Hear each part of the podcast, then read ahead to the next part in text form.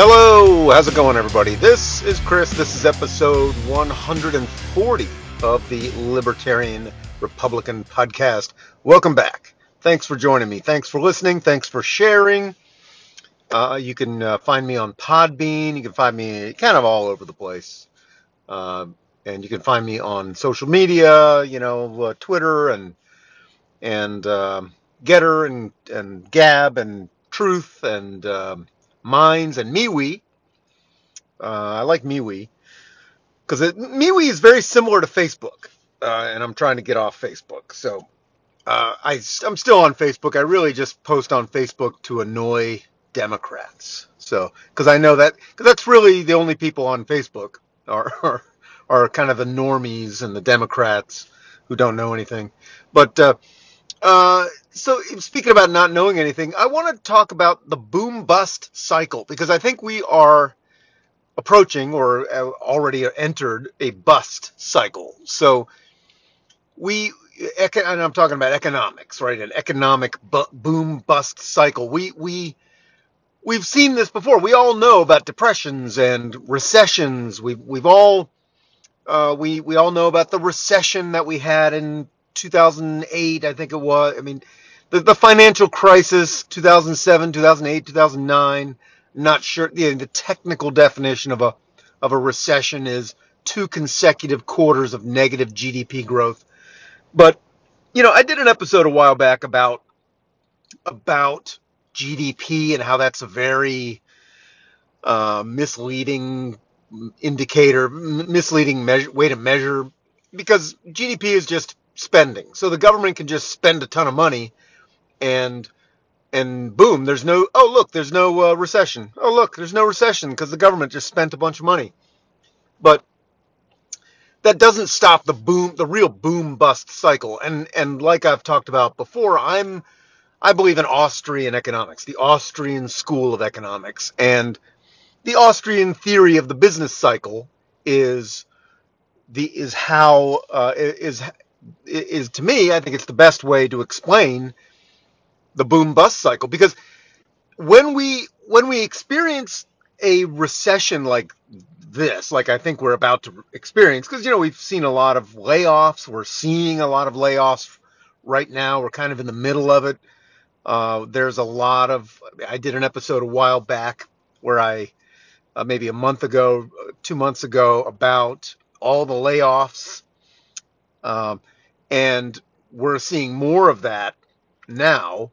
And I think we're going to see more layoffs. I think we're going to see more businesses cutting back. We just had this bit, this bank crisis, um, sort of a scare, which isn't really over.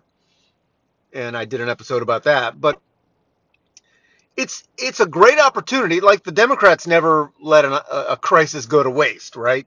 so we need to be the same way. We need to we need to take this opportunity to to point out that the boom bust cycle is not normal. It's not natural. It shouldn't ever happen. We should not ever experience this a, kind of systemic downturn in the entire economy all at once. Okay, that should never happen unless there's something, you know, economists call it an external shock. Something like a, a, a famine or a pandemic or a, you know, a war or a natural disaster or something like that.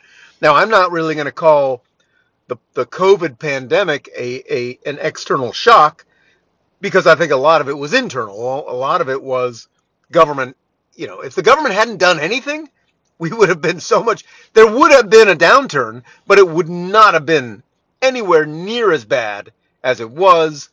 And the lingering effects of that, which I think, you know, all the money printing, uh, we wouldn't be experiencing the, the inflation that we're experiencing right now.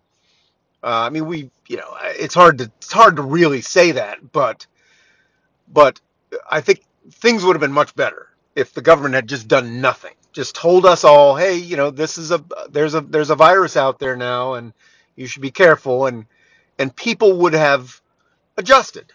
Everybody would have adjusted, and the people who are really who are really terrified of COVID, and and vulnerable to COVID would have been taken care of. They would have taken care of themselves, and we would have taken care of them. But everybody else could have just gone on with their lives, and and everything would have been fine, probably for you know much more. It would have been much better. But but what we putting all that aside, what we need to do is we need to point out that there should never really be this kind of you know absence that kind of of external shock. There should never be a systemic, you know, system-wide, economy-wide downturn. And the reason why that happens is because of government intervention. The government, you know, we are if we are about to enter a recession, well, this is purely the fault of the government. The government creates recessions. The government created the uh, the Great Depression. I mean, there's a bunch of books you can read about that. About you know, there's a ton of books you can read about that. I, I suggest the Austrian, obviously, the Austrian school books. Uh, Rothbard's Great Depression. Murray Rothbard wrote a book about it. Um, there's, uh, I think, Harry Veryser's book. It didn't have to be this way. I think is a really good one. Um, uh, there's a there's a bunch. You know, there's a there's a, a whole bunch of books that you can read on uh, on on how government creates recessions and depressions. And generally, the theory is, and I talked about this a, like maybe a year ago in an episode called "End the Fed," I think is what it is. I think that was the episode. But um, it's basically when the government creates expands the money supply. Now that is the technical definition of inflation. When the government expands the money supply. So if if the government expands the money supply, that creates a boom, but the boom is unsustainable because the money isn't isn't backed by anything. It's not. It's just it's credit expansion essentially, and it distorts the it distorts the market, and it distorts the whole economy, and you end up having a bust. And this is why why we have the cycle, the, the boom bust cycle. And you can see, you know, the, the, the government creates, uh, the, the government does this by manipulating interest rates. So the Federal Reserve, the central bank, and it, you know, it's, it's every country has a central bank now that manipulates interest rates. And they keep interest rates low to, to spur growth. Uh, and that encourages borrowing and that encourages spending. And, uh, and but then you you as time goes on, the the economy heats up. As they love to say, so they try to cool off the economy by raising interest rates, and that basically uh, causes the, the the bust. And but I think you've also got like like this. There are other things that the government does. I mean, that's the standard business cycle theory, uh, the Austrian school business cycle theory. But like, look at what happened with the banking system, the banking crisis just last week.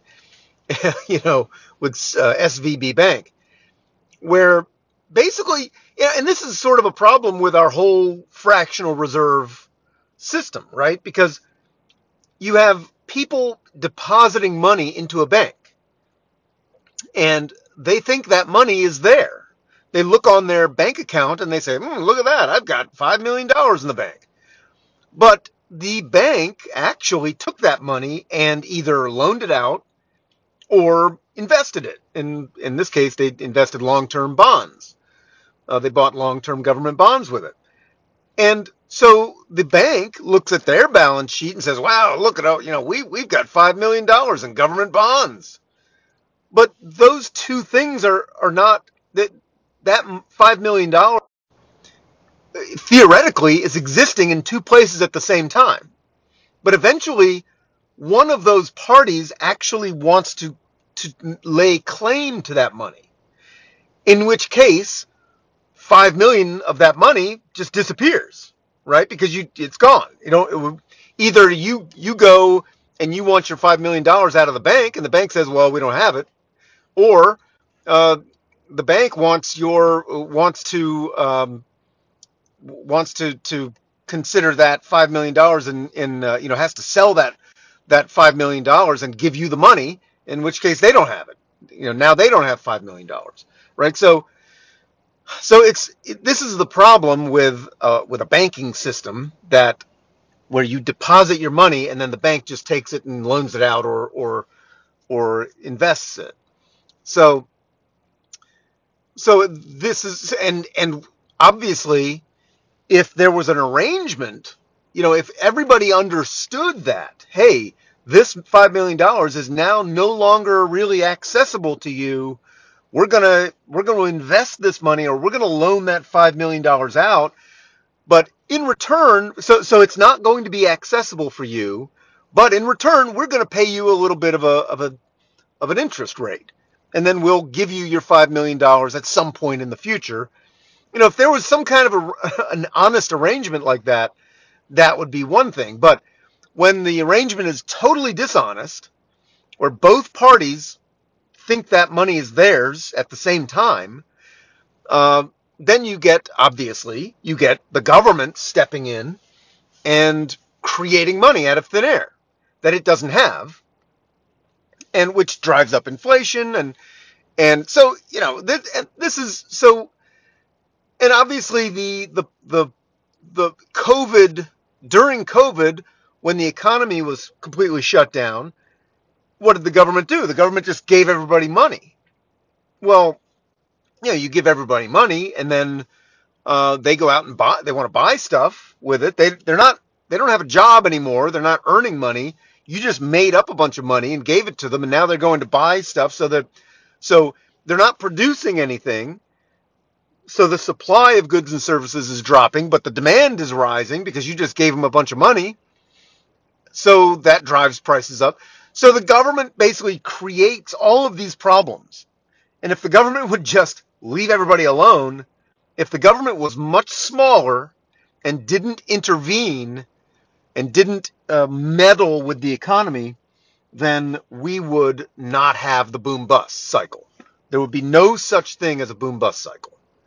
So this is you know this is what I wanted to talk about. I mean it's it's it's central planning. It's the idea of of it's the idea of of uh, it's basically the the Fed, the central bank, is essentially a socialist central planning mechanism. And you know, we as Republicans, we're supposed to be the guys who are against central planning. You know, we're supposed to be the guys who are against socialism, big government big government interference, intervention, meddling. You know, these people in the federal gov- in the in the Federal Reserve, in the financial in, in the government regulatory bureaucracy, they don't know what they're doing. They are a bunch of morons. You know, just because they went to Harvard doesn't mean they have any idea what the hell they're doing. So, uh, you know, central planning is really think of it like central experimentation. Right? I mean, that's what it is. That's what they're doing. They're, they're experimenting. Look what they just did with the banks. They just basically just created a whole new a whole new program, the bank term uh, lending, uh, uh, bank term funding program. And they just created it out of thin air. They just changed that. You know, they had a they had a policy where you where they would uh, the FDIC would insure $250,000 worth of deposits. Well, they just tossed that out the, out the window. So they just cha- they basically they just obviously they, they just admitted that that policy must not be any good because they just threw it out the window. So they're making they're changing the rules on the fly. They're they are experimenting. And I think this is so important. We have to realize that we are just guinea pigs. These people have no idea what they're doing. They are experimenting on us. really. I mean, really, that's what they're doing. You know, Boris Yeltsin, at the end, I, I read this in uh, Thomas Sowell's book, and I can't remember what which book it was, but he was talking about how Boris Yeltsin, at the at the after the collapse of the Soviet Union, he was talking about his country, Russia, was tired from just, you know, exhausted by incessant experimentation. You know, I taught, I did an episode about Trofim Lysenko, about how this absolute idiot madman was experimenting with, you know, he had these crazy ideas about uh, gen, uh, agriculture and and his experimentations ended up killing millions of people. Millions of people starved to death. You know, this is not. Uh, th- this is this is a, a a huge problem with with government in general when it these people get it, it's it's I think it was Frederick Hayek who called it the fatal conceit, right? They they think they are so arrogant. They're so arrogant. They think they know everything. They think they know how to run everything, and they don't. And they end up causing calamity after calamity after calamity. And we are about to experience yet another calamity. And you know this the interventions because essentially what we what we see is this this cluster of of entrepreneurial errors, right?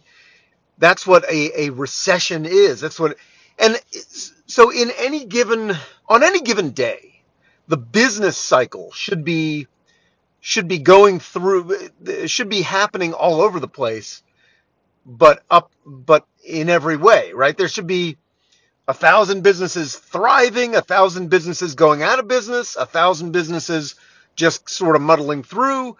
You know, there, there should be uh, a thousand businesses being born. So a thousand businesses dying, you know, I mean, every every day there should be a little bit of that going on all the time. But what we what we get through government intervention, what we get is everybody does well, and then everybody go, does badly.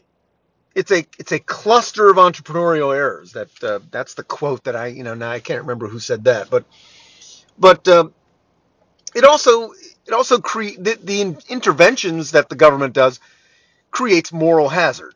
And that's a big problem, right? Because the banks essentially look the banks just got bailed out, right? The SVP just got bailed out.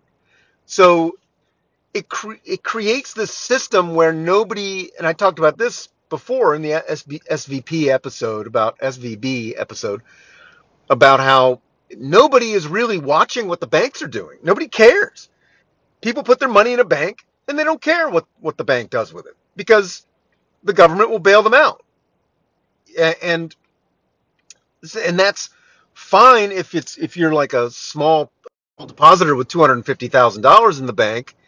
I mean, that's to me that's a, that's not small, but but uh, to the you know of course to the government that's small, but uh, but if you're a small you know if you're a big depositor, you should theoretically if you have five million dollars in the bank, then you should theoretically you should be a little more careful. You should be wondering, you should be asking that bank, hey, where's my money? What are you doing with my money? How's my money doing?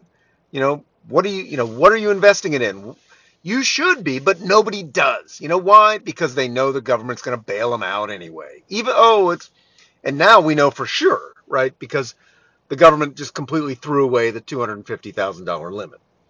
So, um, you know, all of this stuff and uh, the interventions and these interventions they they always end up benefiting somebody else right it's we have this on we have this this belief that oh the people in government they're good and they know what they're doing and they care about us. They care about the little guy. They don't care about you at all. They don't care about you at all. Uh, you know rothbard said in in power and market he said, uh, all instances of intervention, in contrast to the free market, are cases in which one set of men gains at the expense of other men. You know, that's what that's essentially what what these interventions are all about. They're they're about they're about one group of people benefiting the the the the uh, and and I've talked about this before about the Cantillon effect um, the about how when the government creates new money, who benefits? The people who get the money first. They benefit, right? So, but yeah, these people they don't know what they're doing, and and the Austrian school really uh, really gets it. And, I, and a, a great example I want to just close with here is I have this book, uh, the book Economics in One Lesson by Henry Hazlitt. Now, he wrote this in 1946. right? 1946. And now, now I'm just going to read a passage here to, to sort of show you how the Austrian school people know they they understand what's going on. They can they can predict what's ha- what's going to happen. They can see what you know how government actions uh, what will result what the results of government actions will be. So here, here's here's a quote. Okay, government guaranteed home mortgages, especially when a negligible down payment or no down payment, whatever, is required, inevitably mean more bad loans than otherwise. They force the general taxpayer to subsidize the bad risks and to defray the losses. They encourage people to buy houses that they cannot really afford. They tend eventually to bring about an oversupply of houses as compared with other things. They temporarily overstimulate building, raise the cost of building for everybody, including the buyers of the homes with the guaranteed mortgages, and may mislead the building industry into an eventually costly overexpansion. In brief, in the long run, they do not increase overall national production, but encourage malinvestment. So that so he's a, he's describing a housing bubble.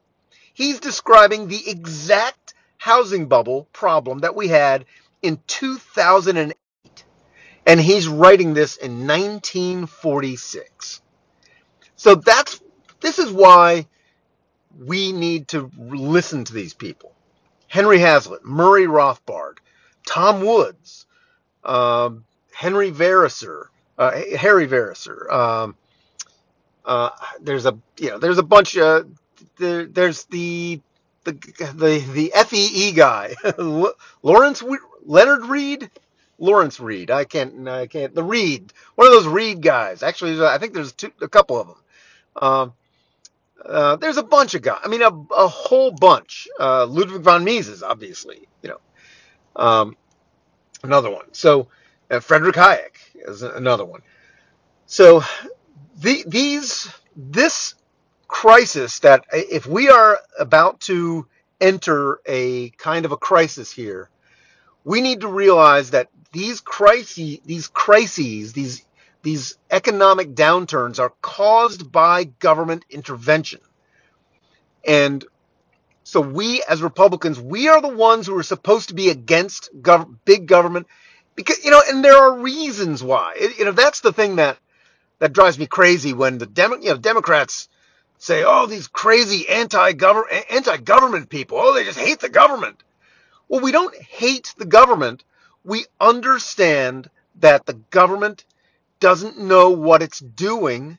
It can't possibly really predict the consequences of its actions. It it it is damaging, it is destructive. It causes the boom bust cycle. We wouldn't have inflation without government. Inflation is caused by government.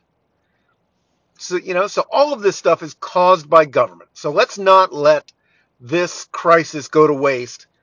Let's spend every waking moment hammering home this point that none of this would have would be oh you got fired you, you you got fired because we're in a recession you know what none of this would be happening if we didn't have a federal reserve none of this would be happening if if we didn't have an FDIC if we didn't have these these idiot regulators trying to centrally plan our economy if we had a free market none of this would be happening so, all right, that's it. That is episode uh, 140. All right, so uh, thanks for listening, and uh, if you like this podcast, give me some good ratings and share it. And you can uh, you can message me or support me on Podbean, and I will see you on the next one. All right, bye bye.